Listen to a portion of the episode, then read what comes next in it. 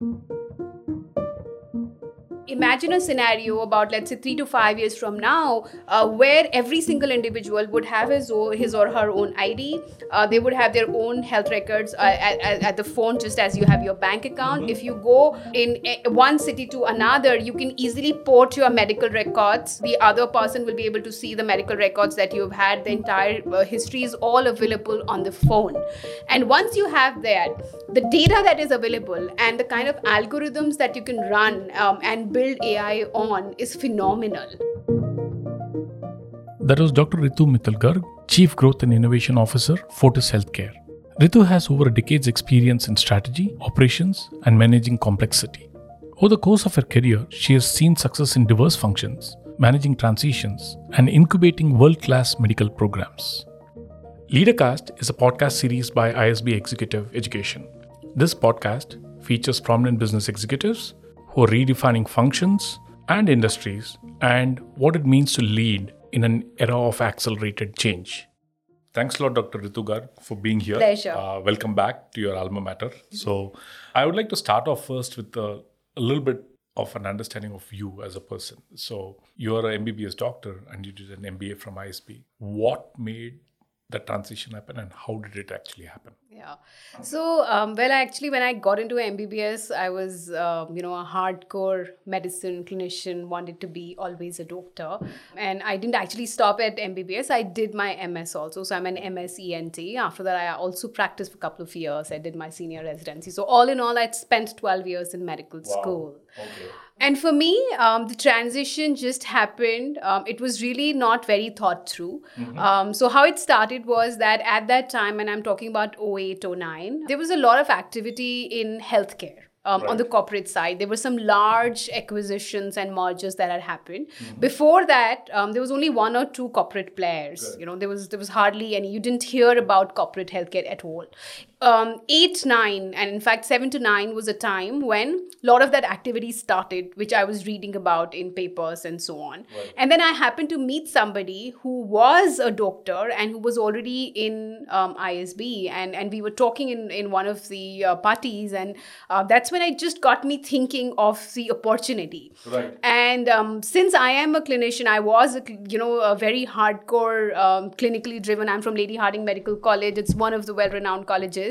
I felt that how would this corporatization impact the clinicians and right. what if there was a bridge between a clinician and a business aspect who understood both perspective and i think that just prompted me i remember i was on a mat leave i had never taken a break it was all for me always one after another right. um, and it was just during my mat leave that i took gmat frankly. And I only applied to ISB because it's not that I had made up my mind completely. Right. It just that one thing led to another. I got the offer and it just all came together and I just took the plunge. Awesome, awesome. No, that's that's quite an interesting story. But I had a small nugget or in, a story of my own. I did my business education in 96 98 and we had one doctor in our in our cohort unfortunately she didn't finish the course i think she had a very different uh, you know medicine and business. business. is very different and she couldn't do it so kudos to you for actually making that taking that plunge and actually crossing that bridge so great so now that now that you're at fortis what i wanted to also understand dr ritu is you know there is a lot of innovation happening across various industries right but at healthcare and within healthcare, there's been a lot of those things that have happened. So, what are those transformative innovations that have happened, and how have they impacted the healthcare industry as a whole? So, I'll divide this into two parts. One are the core clinical, which mm-hmm. means that how is the clinical care delivered? And I do feel that robotics has uh, really played a significant role and has now come of age. Um, so it did take its own time over last few years of mm-hmm. you know how will it take off? You know, will are the better outcomes for real? Is it just the cost play?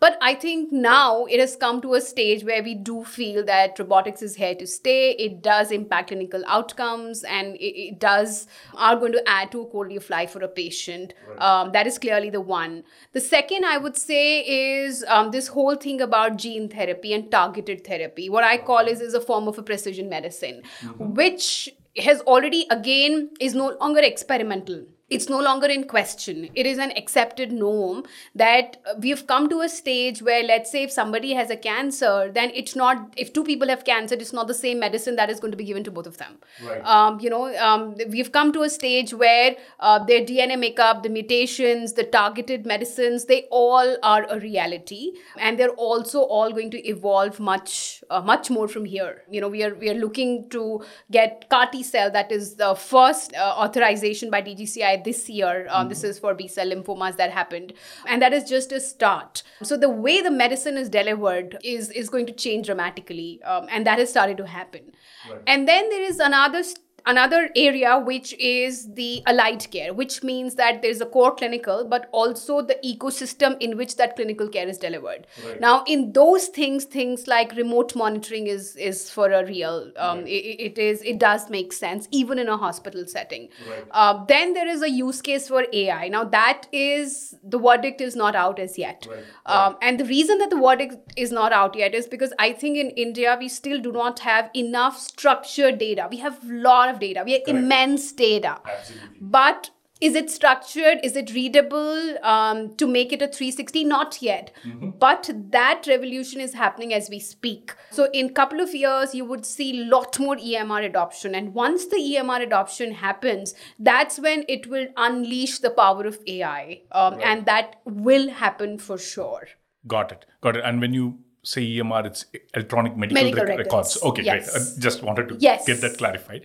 But uh, it's it's interesting because I I've heard about technological advances at the back end, which is basically how you uh, do various procedures, the clinical aspect of it. But I never knew that hyper personalization that you talked about with gene therapy is actually a reality. So that's that's really good to know. Thank you so much about that. So now, given that there are technological imp- advancements, but if you look at the healthcare landscape in India, it's so diverse, right? So you got the urban areas and the rural areas. So and you got a whole set of ways in which you deliver.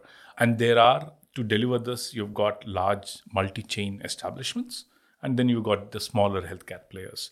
So you know how does the whole healthcare industry work in such a dichotomy where you've got the corporate and a standalone and uh, the second part of the question is what do you think are the benefits of corporatization of a health service provider vis-a-vis just a single uh, facility provider Sure. So I'll answer the first one first. I think Ayushman Bharat is a game changer.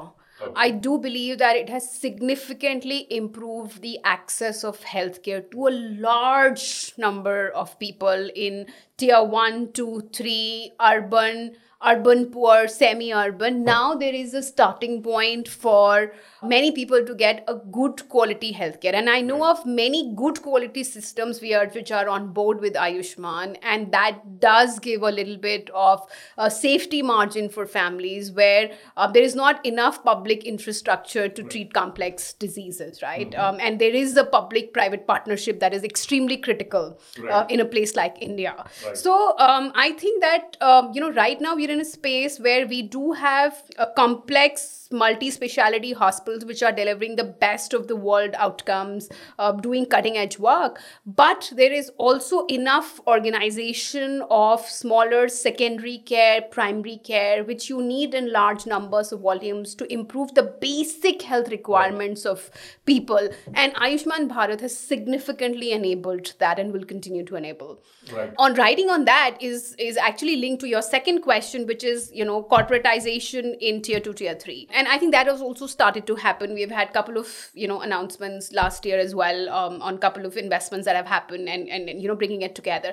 I think the advantage of that is simply that you one is that if you have multiple setups then um, you have a tendency to bring in processes which are not so dependent on a particular person. So they are long lasting Right. uh, versus let's say a single nursing home where um, you know it is a person dependent right i mean how do you how do you ensure the sustainability and longevity uh, you know going forward right? Right. when you have a corporatization then you put in the processes um, so that it can be sustained in a larger manner Right. second is generally the economies of scale and also uh, talent attraction right if Right. you have a structure then ability to attract talent with where it is needed the most uh, in tier 2 tier 3 or tier 1 cities gets enhanced if you have a structured player during that time Right, right. So, if I hear you right and if I understood it right, so there's a place for both sort of Yes. players. The smaller clinics provide the last mile connectivity, Yes. whereas the larger players are able to provide a whole range of services. It's vertically integrated. There's more in the horizontal you're getting to reach. Great, thanks. So, staying on the same point, you know, and we're going to talk about tier two, tier three rural areas. Two aspects. What are the opportunities that exist? And, and I'm sure that there are opportunities, which is why a lot of organizations are going into those areas. But what are the challenges that are that come along with reaching out or providing these services to the bottom of the pyramid? So I think getting the cost structure right is the biggest hindrance uh, because if you have to deliver a certain quality um, of care, there is a little bit of cost associated with it. So it's very important to bring in efficiency, and that is where the innovation comes in. As to how do you give you know a, a basic good quality care with very manageable cost. In India, in general, um, is far ahead uh, versus the Western population when it comes to that. Uh, but how can you uh, tighten that more? The second is the attraction of talent because you so we are a service industry right healthcare you need a doctor you need a nurse it's not a product that you can send through e-channels right, Right. so it is it is a very very human resource intensive industry Right. and, and i say human resource intensive good quality because it's Right. people's life at stakes Right. and getting the right people or the right talent and ensuring that they're trained enough or they're skilled enough um, is the second biggest challenge in my view now thankfully i think both are getting addressed. Uh, so one the pair bit is getting addressed a little bit through ayushman. The second is uh, the number of college seats for example have now um, almost trebled over last year. Okay. uh, which means that you're likely to have lot many trained doctors coming out in next couple of years who can actually go back in some of these cities and start serving um, the larger underserved population. Uh, to an extent, that would happen. But then, obviously, there is a need to be very strong programs on skill enhancement,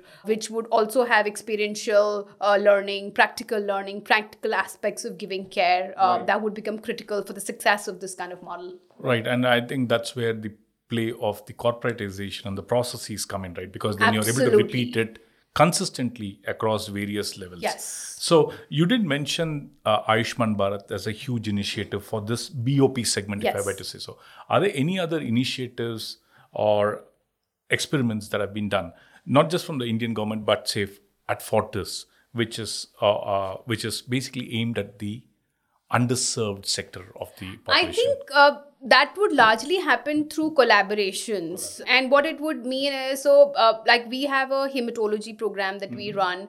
Um, so, some of our doctors have actually helped set up the bone marrow transplant programs in ESI hospitals where you typically would not have those kind of specialists. Correct. So, what we try and do is collaborate wherever possible, even at the grassroots level, to do the skill enhancement, skill building, you know, wherever possible Okay. and then would be the leveraging of technology right? so we may not be able to or many of the specialists may want to but do not have the bandwidth to go and uh, visit physically. But if there was a there was a structured mechanism to be able to offer consults advice um, either to the patients directly or to let's say mbbs doctors who let's say have a doubt and want to you know uh, want a sort of an oversight or want Right. an advice uh, by a little bit more uh, senior or a different speciality that is possible. So technology can be harnessed to do that as well Got it. Great. So one is one is the government's push towards getting there, but also from a private sector player is basically building up the capacity and also providing these instances of where they could always refer back for advice. Right. Is probably an area. So thank you so much. So we have talked about what's been happening now or what's happened in the past in the healthcare sector.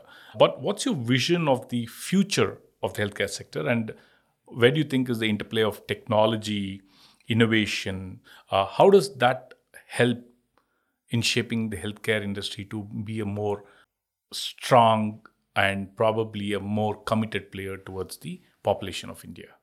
So I think we are in a very good space um, in that sense right now. So we are at a junction where there is enough interest of governments as well as the people who can, you know, move the policies towards inclusive healthcare. Uh, and I'm combining the two words here. Right. Um, so um, this whole interplay of the pair, um, the increased penetration of insurance, large number of talent pool we already have, um, and we lose some to some of the um, countries, but trebling that talent pool is Right. very critical success factor for us to be able to give affordable quality healthcare to a large section of people. Um, and um, and then there is another uh, mega um, sort of uh, project, uh, again driven by the government, which is to say that can we have ABHA IDs uh, for every single, or the health IDs or a health wallet Right. uh, for each uh, individual, and also have a claim exchange just like a upi uh, where there is a portability of data as well as your insurance claims histories as well as medical records. Now these are all in progress. What it means is that uh, imagine a scenario about let's say three to five years from now uh, where every single individual would have his or, his or her own id uh, they would have their own health records uh, at, at, at the phone just as you have your bank account. If you go in a, one city to another you can easily port your medical records um, you know the other person will be able to see the medical records that you've had the entire uh, history is all available on the phone and once you have that the data that is available and the kind of algorithms that you can run um, and build AI on is phenomenal. Right. And that would make healthcare look very different. It could be, you know, just as how advanced UPI is in India, much, much more than many developed countries. I think that that's what the healthcare would be, where you have the best of best. Right. Uh, that we already have the silos of excellence, Right. um, along with a base which is significantly robust. Right. See, nobody in the world has got a health system which is perfect. which is where I was going to get my next question, Right? but thanks a lot. Nobody sir. has it, right? So if you have, you go to NHS, it's a great system, but the wait times are crazy. Right. Um, you go to US, uh, 17, 18% GDP, uh, it's unsustainable. Correct. It's way too Correct. much, right? Um, so nobody's got it correct. Uh, Right. yeah, and in fact, you know, I was in UK at some point uh, speaking to a large audience, and one of the things I said that India is the only place Right. where you can see a super specialist in less than ten dollars in twenty four hours. Right, You give me another city uh, or, in Or another country. country. in the world where you can do that. In India, you can do that. Absolutely. Um, so um, right now there is so much of thinking at a policy level. There's so much of interest by, let's say, a private equity or financial banks or you know um, the, the financial organizations, as well as talent building happening that it is all going to converge. And yes, there is no utopian world. It's it's never going to be perfect, but Right. I do believe that probably India would have cracked the model that no one else has. So interesting. So uh, you're saying that India could very well be on the way to doing something it did with UPI in the financial Yes. inclusion bit in the healthcare space at all. Absolutely. Oh, that that that's something that'll be awesome because you you've grown up or you've heard about like the NHS obviously, but I was in Canada for a year and a half, and you got this health card, Yes. and it's and that point of time, I'm talking about 20 years ago, it seemed like an amazing thing. Right. But if that's going to come to India with such a large population, it's going to be just phenomenal. So great, great. Thanks a lot. Thank you, Dr. Ritu, for your time. It was really interesting chatting with you, and uh, appreciate taking the time for being here on the podcast. Pleasure always. Thank you so Thank you much. Thank, Thank you. Thank you.